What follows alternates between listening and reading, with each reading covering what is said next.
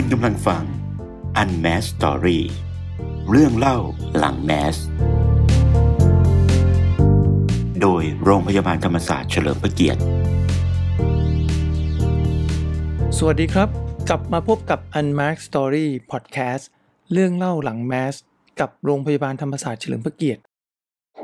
ช่วงนี้โรคที่เด็กเป็นส่วนใหญ่เนี่ยเป็นโรคประเภทไหนครับคุณหมอค่ะ ส่วนใหญ่ช่วงนี้จะเป็นโรคระบบทางเดินหายใจนะคะ หลักๆก็จะเป็นเรื่องของภูมิแพ้อากาศนะคะรองลงมาก็จะเป็นเรื่องของที่ที่บริการที่คนไข้หน่วยตรวจของเรานะคะ ก็จะมีการตรวจเวลเด็กสุขภาพดีนะคะรองลงมาก็จะเป็นเรื่องของหอบหืดนะคะอืมแล้วก็อันสุดท้ายที่เรายังเจอบ่อย ๆ ก็เป็นทารกตัวเหลืองค่ะค่ะอันนี้ก็เป็นสี่อันดับแรกเนาะ และในช่วงโควิดอย่างเงี้ยครับ การดูแลหรือว่าการบริหารจัดการทั้งคุณหมอเองและคุณพยาบาลเองเนี่ยเราต้องมีมาตรการหรือว่าต้องดูแลกันยังไง ทั้งเด็กแล้วก็ทั้งคุณแม่หรือคุณพ่อที่ต้องมารับบริการอ๋อค่ะงั้นเดี๋ยวเดี๋ยวอะเดี๋ยวคุณหมอขอพูดในเบื้องต้นเป็นหลักการก่อนนะคะเดี๋ยวให้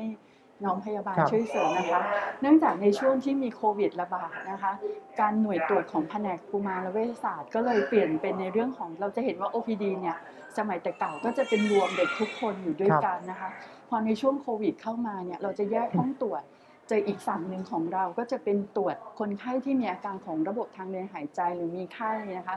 เพื่อแยกในส่วนคนไข้คนนั้นออกไปก่อนนะคะ แล้วก็ส่วนปกติก็จะตรวจทั่ว ๆ ไป อันนี้ก็เป็นการดำเนินการในของ หน่วยตรวจของเรานะคะและนอกจากนั้นระบบของโรงพยาบาลเนี่ยก็จะแยกกลุ่มเด็กที่มีประวัติความเสี่ยงของโควิด ที่ชัดเจนเนี่ยเราจะแยกไปตรวจกับหน่วยตรวจใหญ่ของของโรงพยาบาลเองนะคะ ก็คืออันนั้นจะเป็น EID clinic อันนั้ครันบก็จะรวมทั้งผู้ใหญ่และเด็กนะคะ เพราะฉะนั้นในตรง OPD เด็กเนี่ยจริงๆ คนไข้ที่อยู่ในกลุ่มเสี่ยงโควิด จะไม่ได้เข้ามาในส่วนตรงนี้นะคะ แต่อย่างไรก็ตามเพื่อความปลอดภัยของทั้ง คุณพ่อคุณแม่ แล้วก็คุณหมอพยาบาลบุคลากรนะคะ เราก็พยายามแบ่งแยกห้องตรวจให้มีสัดส่วนที่ชัดเจนระหว่างเด็กที่ป่วยทั่วไป กับเด็กที่ป่วยในระบบทางเดินหายใจค่ะอืมแล้วผมคุณพยาบาลเราต้องปรับตัวเยอะไหมครับ เพราะว่าผู้ป่วยผมว่าบางทีเขาก็ไม่ค่อยอยากจะมาใช่ไหมแล้วถ้าเขามาเขาคงกังวล เราเราช่วยเหลือเขายังไงบ้างครับ เรื่องความกังวลหรือว่าการที่จะต้องมารับการรักษา ในระหว่างที่ผู้รับบริการเข้ามารับการรักษานะคะก็การให้ข้อมูลเป็นสิ่งสำคัญค่ะ แล้วก็การคัดกรองเรื่องการเจ็บป่วยค่ะ ซึ่งในช่วงสถานการณ์โควิดเนี่ยการคัดกรองอาการเรื่องการเจ็บป่วยเนี่ยสำคัญมากๆค่ะ โดยเฉพาะประวัติการเจ็บป่วยที่เขาผ่านมาค่ะ ไม่ว่าจะเป็นประวัติการเอ่อติดต่อคนรอบข้าง ได้ใกล้ชิดคนไข้ที่ป่วยเป็นโควิดไหมครับหรือแม้แต่อาการปัจจุบันที่เขามาค่ะ รวมถึงการแยกโซน และการทำเว้นระยะห่างคือ social distancing อะค่ะ ระหว่างผู้รับบริการแต่ละท่านเนี่ยก็สำคัญมากๆค่ะ แล้วก็การให้ข้อมูลความรู้กับผู้ปกครองนะคะ เพราะว่าเขามาด้วยความกังวลอยู่แล้วล่ะอืมไม่มีใครอยากพาลูกมาโรงพยาบาลในสถานการณ์ครับช่วงนี้อะค่ะค่ะ การให้ข้อมูล การให้การรักษาตามมาตรฐานของโรงพยาบาลก็เป็นสิ่งสำคัญค่ะ อย่างเวลาผมเห็นเวลามารักษาเด็กก็ยังเล็กมากใส่หน้ากากไม่ได้ อันนี้มันผมเองก็เราเป็นคนนอกเราก็มีลูกเนาะแต่ว่าลูกเราโตมาหน่อยแล้ว ก็ใส่ได้ อย่างนี้มันมีความเป็นกังวลไหมครับว่า จริงๆแล้วถ้าโดยทั่วไปในเด็กเล็กนะคะ เด็กเล็กเนี่ยการแพร่เชื้อของโควิดจริงๆเขาน้อยมาก เพราะฉะนั้นเนี่ยเราก็ไม่แนะนำถ้าเด็กอายุน้อยกว่าอาจันว่านับประมาณ 2 ปีเนาะค่ะจะไม่ต้องใส่แมสนะคะเนอะครับเพิ่งทราบนะครับว่าโอกาสติดมันน้อยค่ะของของเด็กนี่เนื่องจากเด็กเนี่ยแรงไอแรงร้องไห้เนี่ยมันน้อยอยู่แล้วอะค่ะแต่อย่างไรก็ตามอย่างที่คุณพึ่งบอกนะคะ ก็คือว่าถ้าคนไหนมีประวัติที่เป็นกลุ่มเสี่ยงอะค่ะ เราจะจะแยกไปตรวจในโซนที่ที่ปลอดภัยที่ทางโรงพยาบาลจัดไว้ให้ต่างหากอยู่แล้วเนาะแต่พอเข้ามาใน OPD เนี่ยถ้าเป็นเด็กเล็กก็ไม่ต้องใส่แมสแต่เราอย่างที่คุณพึ่งบอกเราเว้นระยะห่างไงคะแล้วเราก็จำกัดเนาะให้มีญาติเข้าเพียงแค่คนเดียวนะคะอ๋อก็จะลดปริมาณคนที่เข้ามาอยู่ใน OPD นั่นแสดงว่าถ้าเรามีลูกที่เจ็บป่วย จะบอกเขายังไงว่าไม่ต้องกังวลที่จะมาโรงพยาบาล น่าจะบอกได้ไหมครับว่าไม่ต้องกังวลที่จะมาโรงพยาบาลธรรมศาสตร์เฉลิมพระเกียรติ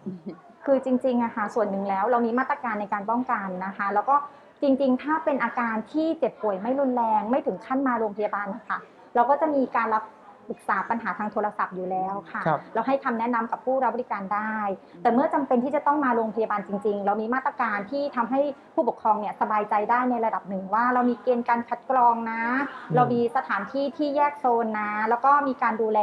เว้นระยะห่างค่ะครับ ก็สังเกตได้ว่าจะมี จะเห็นใช่ โล่งมากเข้าจะเข้าเข้ามามาจะเห็นใช่ไหมใช่คะเราครับ พยายาม ใช่พยายามที่จะทำให้ผู้รับบริการปลอดภัยมากที่สุดนะคะ วอร์ดเด็กเนี่ยถือว่าเป็นเป็นวอร์ดที่พิเศษสำหรับมุมมองของผม แล้วก็อาจจะเป็นหลาย ๆ คนที่เห็นเหมือนกันเพราะว่าใช่ไหมใช่ครับ เพราะว่าเอาเอาไม่ใช่คนที่เป็นพ่อแม่ดีกว่า ค่ะอ่าเสียงเด็กมันมีเด็กอืมเข้าใจยากอะ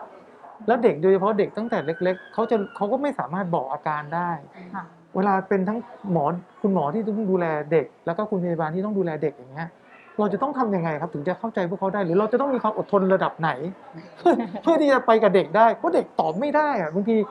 แม้กระทั่งสอบอาการอะไรอย่างงี้ใช่ไหมครับใช่คุณหมอต้องทำยังไงครับถึงจะมาตรงนี้ได้เนี่ยใช่หมคะอันที่หนึ่งเราต้องยอมรับอะค่ะถ้าเรายอมรับว่าเป็นธรรมชาติของเด็กใช่ไหมครับคะเพราะจริง ๆ คุณหมอที่มาดูแลตรงนี้ หรือแม้กระทั่ง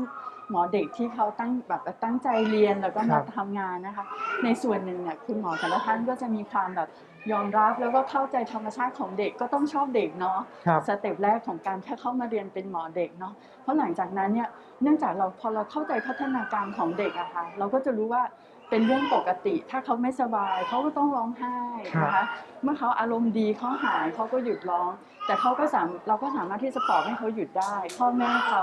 คนที่เลี้ยงดูเขานะคะ อันที่หนึ่งคุณหมอคิดว่าเราเข้าใจธรรมชาติของเขา แล้วเราก็เข้าใจก่อนตอนแรกแล้วเราก็เออเราจะบอกว่าจะชินก็ได้นะแต่จริงๆคุณหมอว่า step แรกคือเราเข้าใจแล้วเราก็มีความเมตตามากกว่านะคะครับเราใช้ความเมตตามากกว่า เข้าใจแล้วก็เมตตาว่า เอยเป็นธรรมดา คนเราป่วยเจ็บก็ต้องร้องนะคะ เพียงแต่ limit ของเด็กคือเขาสื่อสารไม่ได้ฮะแต่จริง ๆ แล้วคุณหมอเด็กเนี่ยมีลักษณะเด่นอย่างหนึ่งก็คือว่า พวกเราเนี่ยจะคอยสังเกตอาการนะคะจริงๆ อาการของการเจ็บป่วยเนี่ยมันสามารถแสดงออกมาได้ แม้ว่าจะไม่ได้ให้ประวัติแบบผู้ใหญ่ใช่ไหมคะแต่เราก็ดูหลายๆอย่าง ซึ่งเป็นข้อมูลที่สำคัญในการวินิจฉัยโรคได้เหมือนกันครับคือคือไม่ได้จำกัดว่าเขาพูดเขาแสดงออกไม่ได้พูดไม่ค่อยเป็นหรือว่า แต่เราจะไม่รู้เนาะฮะเราใช้วิธีหลาย ๆ อย่างในการดูอะค่ะแล้วก็ซักประวัติจากคุณพ่อคุณแม่ก็ได้นี่คุณพยาบาลเป็นด่านหน้าเนาะตั้งแต่เข้ามาเด็กต้องชั่งน้ำหนักต้องวัด อะไรเนี่ยก็ค่ะ อิดอ่อนแล้วร้องไห้แล้วค่ะแล้วกระบวนการพวกนี้ผมว่าบางทีมันก็เราเห็นแล้วเรายังรู้สึกสงสารแทนเลยว่าเขาเขารับมือกับเรื่องพวกนี้ได้ยังไงอย่างเงี้ย ค่ะ ตอนที่เราเรียนมาเนี่ยมันมีการเตรียมตัวเรื่องพวกนี้ หรือแม้กระทั่งในการทำงานแต่ละวันเนี่ย เราจะเป็นจะต้องกลับมาดูแลสุขภาพจิตใจเรายังไงครับในเรื่องพวกนี้ คือจริง ๆ แล้วคนที่เลือกแผนกเด็กนะคะ อย่างน้อยเนี่ยมันต้องมีส่วนหนึ่งของจิตใจที่รักเด็กค่ะ เพราะว่าพอเรารักเด็กหรือเรามีใจให้กับเด็กเนี่ย เราก็จะเข้าใจในธรรมชาติของเขาเหมือนเราครับยอมรับของเขาเหมือนเรายอมรับตัวเขาเหมือนที่อาจารย์บอกอะค่ะที่คุณหมอบอกนะคะพอเรามีใจที่จะรักเด็กแล้ว เราก็จะสามมันจะแสดงออกมาโดยธรรมชาติอะค่ะว่า เราเล่นกับเด็กยังไง เราเห็นเขาเป็นเหมือนญาติพี่น้องของเรา เป็นลูกเป็นหลานของเรา มันจะแสดงออกมาเองโดยธรรมชาตินะคะมันจะเกิดความเมตตาในตัวเด็กค่ะอืมซึ่งคนที่เลือกที่จะมาปฏิบัติงานกับเด็กนะคะก็จะมีลักษณะบุคลิกคล้ายๆกันหมด คือเขาต้องรักเด็ก มีความเป็นธรรมชาติ แล้วก็ครับ เข้าใจในตัวเด็กค่ะ เหมือนเป็นอาชีพนางงามนะฮะรักรักเด็กไม่ใช่นางงาม เหมือนอาชีพนางงามวอร์ดเด็กนี่คืออาชีพนางงามนี่เองเออใช่แล้วค่ะแต่ว่าแต่อาจารย์เห็นด้วยกับพึ่งจริง ๆนะคะเนาะเพราะว่าจริง ๆ คนเราอาจารย์คิดว่าเราจะพอรู้ว่าสไตล์ของการทำงานเนาะจค่ะริงๆถามว่าพยาบาลแผนกอื่นเนาะจริงๆเขาก็เขาก็อาจจะชอบตรงนั้นเนาะค่ะ อาจจะชอบแผนกผู้ใหญ่อาจจะชอบแผนกศัลยกรรมนี่ก็แตกต่างกันไป คิดว่าความชอบความอะไรก็ต่างกัน แล้วก็แต่ว่าทางนี้ของเรานี่คือเรามั่นใจว่าพยาบาลเราหนึ่งนะคะก็มีจิตใจที่เมตตาแล้วก็มีความที่เข้าใจในธรรมชาติของเด็ก แล้วก็สำคัญที่สุดเนี่ยต้องขอบคุณพยาบาลเนาะเพราะว่าจริง ๆ เป็นด่านหน้าอย่างที่ที่ครับเล่านะคะ เพราะว่าจริงๆเนี่ยคุณหมอก็ตรวจ ใช่อยู่ส่วนหนึ่งแต่ว่าคนที่เจอก่อนด่านหน้าจะเป็นพี่พยาบาลน้องพยาบาล จริง ๆ เราก็จะมีทั้งคุณพ่อคุณแม่เนาะใช่จริง ๆ คนไข้เด็กสำคัญที่สุดก็คือญาตินะครัคะบพยาบาลหรือบุคลากรด่านหน้าของเรานี้มีความสามารถที่จะดีลกับคุณพ่อคุณแม่เนาะบางทีคุณพ่อคุณแม่ถ้าถ้าลูกไม่สบายนี่อารมณ์มันก็อาจจะอารมณ์เสียนะฮะเปลี่ยนไปนะบางทีแบมับนจะมีเอ้ยทั้งทั้งเป็นโมโหห่วงง่ายโมกังวลจริงๆต้นต้นจากห่วงก่อนเนาะพอครับห่วงมากก็จะ มีความกังวลเยอะ พอกังวลเยอะก็อาจจะแสดงออกที่อาจจะมากไปอะไรอย่างเงี้ยเนาะจริงๆก็ต้องขอบคุณพยาบาลที่ช่วยเราช่วยเราในช่วงช่วงแรกๆแล้วก็ตลอดที่ดูแล อย่างที่ผมบอกครับก็คืออาชีพนางงามนั่นเองต้องรับเรื่องนี้มากรับรับผิดชอบทั้งทั้งเด็กที่มารับเออต้องรับการรักษาพ่อแม่แล้วก็ต้องรับผิดชอบภาวะอารมณ์ของพ่อแม่รวมไปถึงความคาดหวังของคุณพ่อคุณแม่ด้วยใช่ค่ะอยากจะบอกอะไรบ้างไหมฮะคุณพ่อคุณแม่ให้เข้าใจว่ายุคนี้เวลาต้องพาลูกมาโรงพยาบาล ควรจะต้องเข้าใจอะไรบ้างอ๋อหรือว่าเออโลกเดี๋ยวนี้มันมีอะไรเยอะแยะ ที่อืมผู้ปกครองควรจะต้องเตรียมตัวอะไรบ้างค่ะเพราะจะได้ทำให้คุณหมอและคุณพยาบาลทำงานได้สะดวกแล้วก็ช่วยเหลือเขาได้ไวมากขึ้นได้อยาค่ะกจะฝากอะไรเอาขั้นไหนบ้างก็ได้ ได้ได้อาจารย์ฝากก็คือว่าเอาเป็นว่าในในเบื้องต้นนะครัคะบก็คือตอนนี้แม้ว่าสถานการณ์โควิด ก็จะค่อย ๆ ลดลงนะคะโรงพยาบาลเรานะคะก็ค่อย ๆ เริ่มเปิดบริการมากขึ้นนะครัคะบเพราะฉะนั้นถ้าก็คือหมายความว่าถ้ามีความเจ็บป่วยมีความจำเป็นเนี่ย คุณพ่อคุณแม่ก็ขอให้สบายใจที่จะพาลูกมาตรวจรักษาที่โรงพยาบาล เพราะเรามีมาตรการที่จะดูแลคนไข้แล้วก็ควบคุมเรื่องเกี่ยวกับป้องกันการติดเชื้อนะคะ อันที่ครับหนึ่งนะคะก็คือโรงพยาบาลเรานี่เปิดบริการได้ตามปกตินะ แล้วก็มาได้ด้วยความมั่นใจนะคะ แต่ถ้าเป็นคนไข้คนไข้เก่าของเราอยู่แล้ว แล้วก็อาการเล็กน้อยนะคะ เราก็ยังมีบริการที่เป็นแบบ telemedicine เนาะใช้เป็นโทรศัพท์รับยาเราก็มีช่องทางให้คนไข้ด้วย อันนี้อืมก็ขอให้สบายใจได้ นอกจากนั้นนะคะ โรคปัจจุบันเนี่ยถึงแม้ว่าโควิดจะมากขึ้นก็ตามนะคะ แต่อย่างไรก็ตามเนี่ยตัวตัวหมอเองคิดว่าโรคอื่น ๆ ที่เป็นของเด็กอะมันก็ยังคงดำเนินไปอยู่นะครัคะบตัวเหลืองหอบหืดภูมิแพ้ ท้องเสียอาเจียนมันก็ยังมีอยู่นะคะ เพราะฉะนั้นโรคพวกนั้นมันก็ยังมาด้วยนะคะ ก็ยังย้ำคุณพ่อคุณแม่ว่า ก็ช่วงนี้ก็คือเลี้ยงดูลูกตามเต็มที่นะคะก็คือก็ตามมาตรการที่เราทราบกันทุกคน แต่ก็ขอให้แบบว่าไม่ต้องกังวลมากนะคะ ถ้าลูกเจ็บป่วยแล้วก็รักษาตามตามปกตินะคะขอให้มาโรงพยาบาลนะคะ พวกเราก็ยินดีบริการ แล้วก็ให้มั่นใจในโรงพยาบาลของเรานะคะ ว่ามีระบบที่ดีค่ะอะพยาบาลจะฝากค่ะ ก็สำหรับผู้รับบริการที่มารับบริการในแผนกของเรานะคะ ก็คือความ ทุกข์ของคุณพ่อคุณแม่ก็คือเรื่องลูกนี่แหละค่ะ ถ้าลูกเจ็บป่วยก็มันก็จะทำเป็นความทุกข์นะคะ ของคุณพ่อคุณแม่ ซึ่งโรงพยาบาลของเราเนี่ย ด้วยตัวแผนกของเราเองอะค่ะ ก็ยินดีให้บริการอยู่แล้ว เพียงแต่อาจจะในบางช่วงเวลา เนื่องจากผู้รับบริการเยอะเราอาจจะไม่ได้ให้ความสะดวกสบายเท่าความคาดหวังของเขา แต่จริง ๆ เราทุกคนนะคะก็เต็มใจที่จะให้บริการแล้วก็อยากให้เด็กๆทุกคนนะคะ มีสุขภาพดีกลับบ้านไปค่ะ ค่ะถ้าตรงนี้ที่เราเห็นจะเป็นกุมารเวชศาสตร์ทั่วไปใช่ไหมคะนอกจากนี้เราจะมีกุมารแพทย์ที่ดูแลหน่วยโรคเฉพาะทางอีกนะคะ ที่เด่นๆหลักๆ ก็จะเป็นเรื่องของสูงภูมิแพ้นะคะ อันที่สองก็จะเป็นเรื่องของโภชนาการเด็ก และในปีหน้านี่คะเราทางทันจริง ๆ มีมากมายนะคะ นอกจากนั้นก็จะมีหน่วยโรคระบบทาง ทางทางเดินหายใจนะคะ ทางเดินอาหารนะคะโรคหัวใจนะคะแล้วที่จะมีเด่นๆในปีหน้าที่เราจะเปิดศูนย์ก็คือศูนย์พัฒนาการเด็กและวัยรุ่นค่ะอยู่อีกที่ตึกหนึ่งแต่ว่าอยู่ในการบริการของของกุมารเวชศาสตร์ค่ะ อันนี้ก็เป็นสิ่งที่คิดว่าน่าจะทำให้การบริการเด็กทำได้ดีและครอบคลุมมากขึ้น แล้วเราก็ให้ความสำคัญกับปัญหาของในกลุ่มเด็กวัยรุ่นได้มากขึ้นด้วยค่ะเดี๋ยวผมถามใหม่คุณหมอสบายใจได้เดี๋ยวผมถามเลย อันนี้ถ่ายผ่านไหลใช่ไหมนะครับห้าสี่สามสองช่วงที่ผ่านมานะครับผมไม่แน่ใจว่าปัญหาของเด็กไทยในเรื่องของโภชนาการนะครับภาพรวมคุณหมอพอจะเล่าให้ฟังได้ไหมครับว่าเป็นยังไงบ้างค่ะก็เอาจริงช่วงตั้งแต่ช่วงก่อนโควิดนะคะครับอปัญหาของไทยก็คล้ายๆ กับทั่วโลกก็คือว่าเด็กอ้วนเราเจอเยอะขึ้นฮะเอ่อในขณะที่เด็กผอมเราก็ยังมีนะคะ แต่ว่าอาจจะดีขึ้นเนื่องด้วยแบบ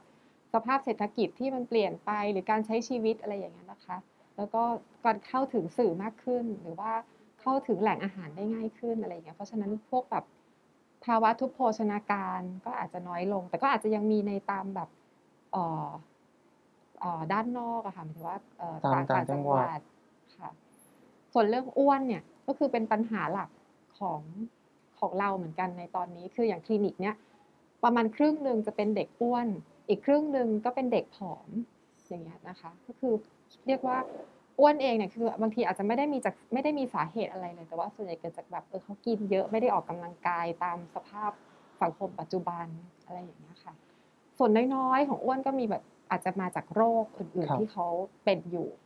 หรือว่าได้รับยาได้รับยาบางอย่าง เช่นพวกสเตียรอยด์อะไรเงี้ยนะคะก็ทำให้เขาแบบอ้วนได้ค่ะ ของส่วนของโรงพยาบาลธรรมศาสตร์เฉลิมพระเกียรติการที่มีหน่วยงานของเรื่องของโภชนาการสำหรับเด็กโดยเฉพาะเนี่ยจริงๆ เพราะเป็นการเห็นว่ามันมีปัญหาเรื่องโรคที่เกี่ยวกับโภชนาการเยอะขึ้นหรือเปล่าฮะใช่ค่ะ จริงๆโภชนาการก็คือเป็นส่วนประกอบของของหลาย ๆ โรคด้วยครับหมายถึงว่าตัวมันเองอาจจะไม่ใช่เป็นเรียกว่าไม่ได้เป็นเรื่องตั้งต้น แต่ว่าครับอาจจะเป็นส่วนที่ตามมาจากความเป็นโรคก็ได้นะคะ ของเราเองเนี่ยจะมีทั้งส่วนที่ อันแรกก็คือการป้องกันคือป้องกันการเกิดภาวะโภชนาการที่ผิดปกติ เช่น เราจะมีคลินิกเด็กสุขภาพดีที่ปกติเด็กก็จะมานัดเพื่อฉีดวัคซีนอะไรอย่างเงี้ยนะคะ เราก็จะมีการให้คำแนะนำด้านโภชนาการเสริมไปกับในตรงนั้นเพื่อป้องกันการเกิดภาวะอ้วนหรือเพราะทุกโภชนาการ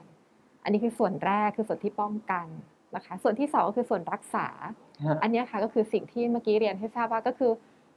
ก็อาจจะเป็นจาก เนี่ยที่เขาแบบไม่มีโรคทางกายใดๆเลย แต่ว่าฮะเป็นจากการกินการความชีวิตความเป็นอยู่ที่ผิดปกติอ้วนหรือผอมเกินไป กับอีกส่วนหนึ่งก็คือเป็นโรคอื่นๆ อย่างเงี้ยค่ะ ซึ่งซึ่งจริง ๆ อันนี้ก็เป็นส่วนที่คอย support ครับทำให้การรักษาโรคอื่นๆเนี่ยได้ผลแล้วก็มีประสิทธิภาพมากขึ้นนะคะคือคือเด็กอะมาหาผมเข้าใจนะ แต่พอดีผมเห็นมีผู้ใหญ่ด้วยมาที่นี่ด้วย ตรงนี้เรารับทั้งทั้งผู้ใหญ่ทั้งเด็กเลยเหรอฮะใช่ใช่ค่ะตัวนี้เป็นคลินิกเอ่อ โภชนาการนะคะซึ่งจริงๆก็จะมีเริ่มตั้งแต่วัยเด็กนะคะ แล้วก็มีผู้ใหญ่ที่จะติดตามดูแลต่อไป หรือบางคนก็คือเข้ามาตั้งแต่วัยผู้ใหญ่รวมถึงคนท้องด้วยค่ะอ๋อส่วนของคนท้องเองที่ต้องการคำแนะนำด้านโภชนาการ เช่นคนท้องที่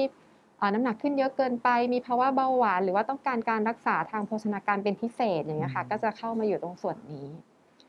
แล้วบทบาทของคุณหมอต้องทำงานร่วมกับคุณพยาบาล หรือที่นี่เราเรามีพยาบาลหรือมีอ่าหน่วยงานอื่นอีกไหมฮะ ค่ะ ส่วนเนี้ยจริงๆก็คือจริงๆเราต้องการพยาบาลนะคะ แต่ว่าเรายังขาดแคลน คือพยาบาลในส่วนของโภชนาการเนี่ยยังไม่มี แต่ว่าตอนเนี้ยคนที่ดูแลงานเป็นหลักเลยจริงๆเนี่ยเป็นส่วนของโภชนากรนะคะครับโภชนากรเนี่ยในโรงพยาบาลไม่ได้มีหน้าที่แค่ดูแลอาหาร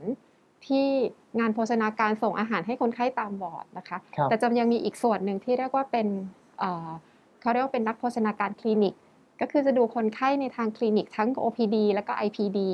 ก็คือให้คำแนะนำเกี่ยวกับเรื่องของอาหารอืมกับคนไข้ทั่ว ๆ ไป หรือว่าคนไข้เฉพาะโรคอย่างเงี้ยค่ะอืมส่วนเด็กเนื่องจากเวลามาก็ต้องมากับผู้ปกครองนะการการที่จะให้เขาเข้าใจว่า เอ้ยคุณหมอบอกว่าห้ามกินนั่นห้ามกินนี่มันมันมันคงควบคุมยากอะฮะค่ะคุณหมอก็คงจะต้องมีการ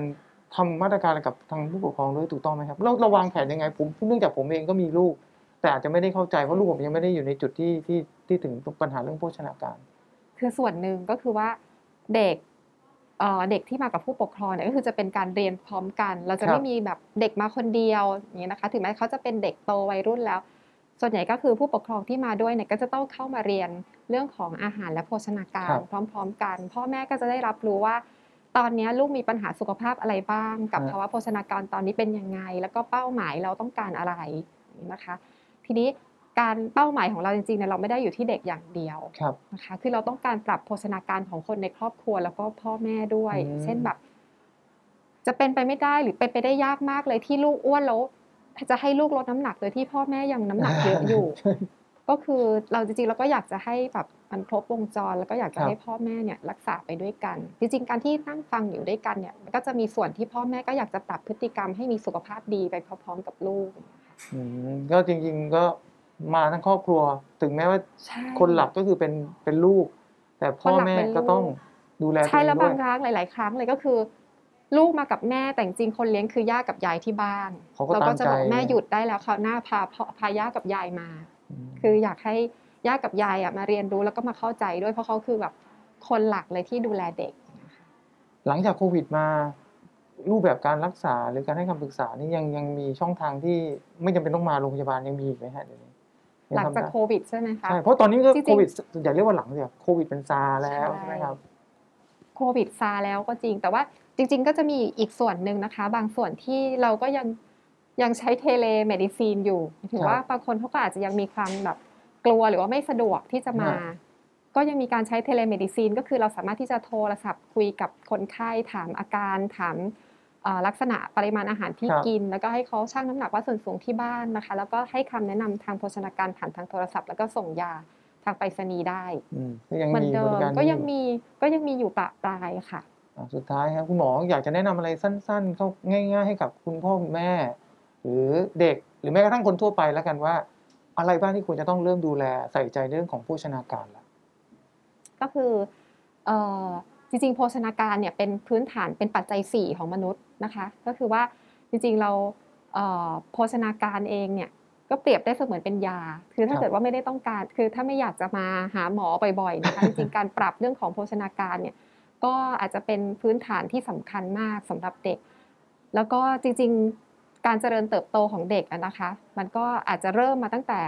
โภชนาการในวัยตั้งครรภ์ไอในในแม่ที่ตั้งครรภ์เลย อาจจะเริ่มตั้งแต่ตอนนั้น แล้วก็จะส่งผลมาจนถึงวัยเด็ก นะคะพอเด็กโตขึ้นเป็นวัยรุ่นแล้วก็จะต้องเป็นจะต้องเป็นผู้ใหญ่ที่จะอาจจะต้องตั้งครรภ์ต่อไปในอนาคตการที่เราปรับตั้งแต่ในตั้งแต่คุณแม่มาจนถึงเด็กเนี่ยนะคะ ก็อาจจะทำให้โภชนาการโดยรวมของของทั้งประเทศเนี่ยพัฒนาแล้วก็ดีขึ้นได้นะคะขอขอบคุณโรงพยาบาลธรรมศาสตร์เฉลิมพระเกียรติสำหรับข้อมูลทางการแพทย์ดีๆ และเปิดเผยเรื่องราวหลังแมสที่น่าสนใจในครั้งนี้ด้วยนะครับ พบกันใหม่กับพอดแคสต์ในตอนหน้า สวัสดีครับ Unmask Story เรื่องเล่าหลังแมส โดยโรงพยาบาลธรรมศาสตร์เฉลิมพระเกียรติ